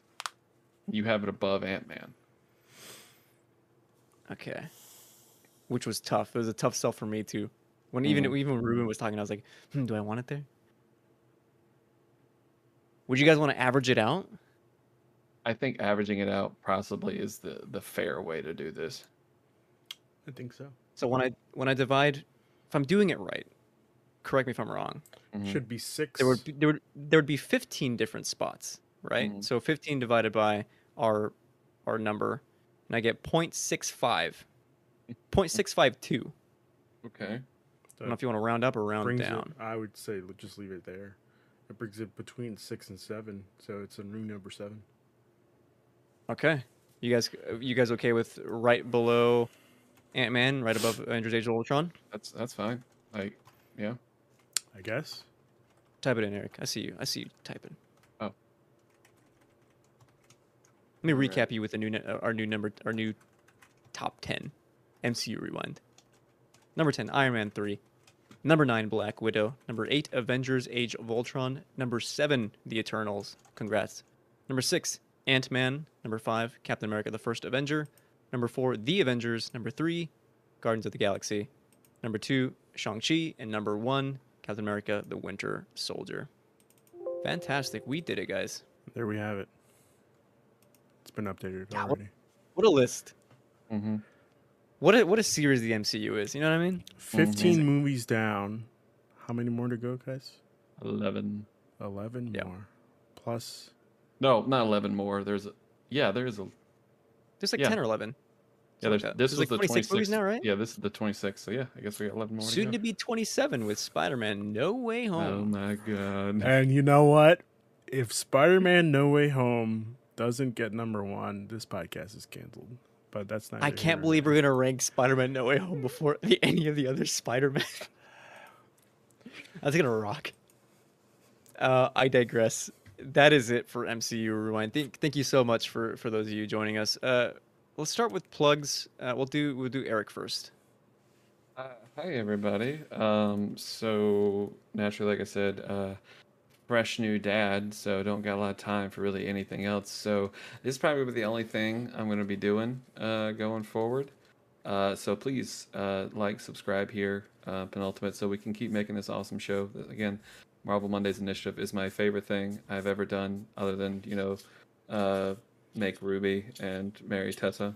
That's saying a lot. He's got a Destiny Uh, podcast.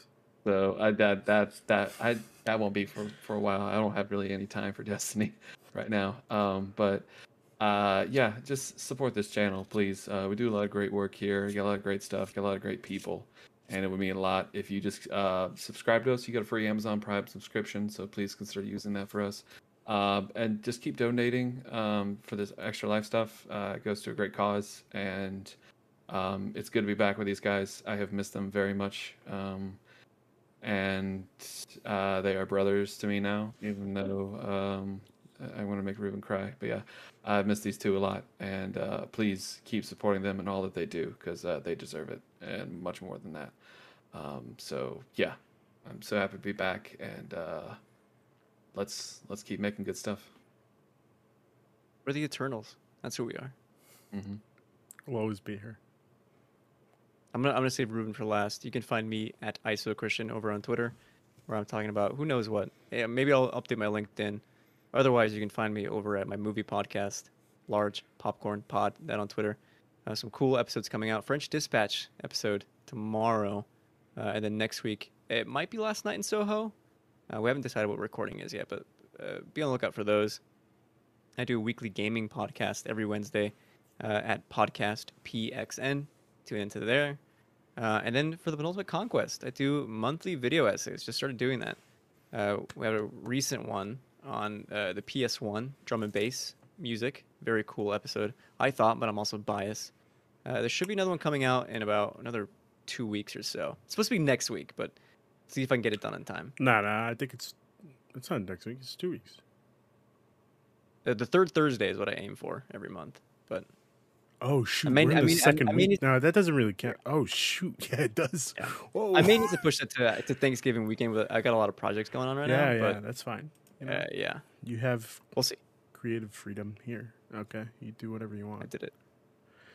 Um, Mike yours.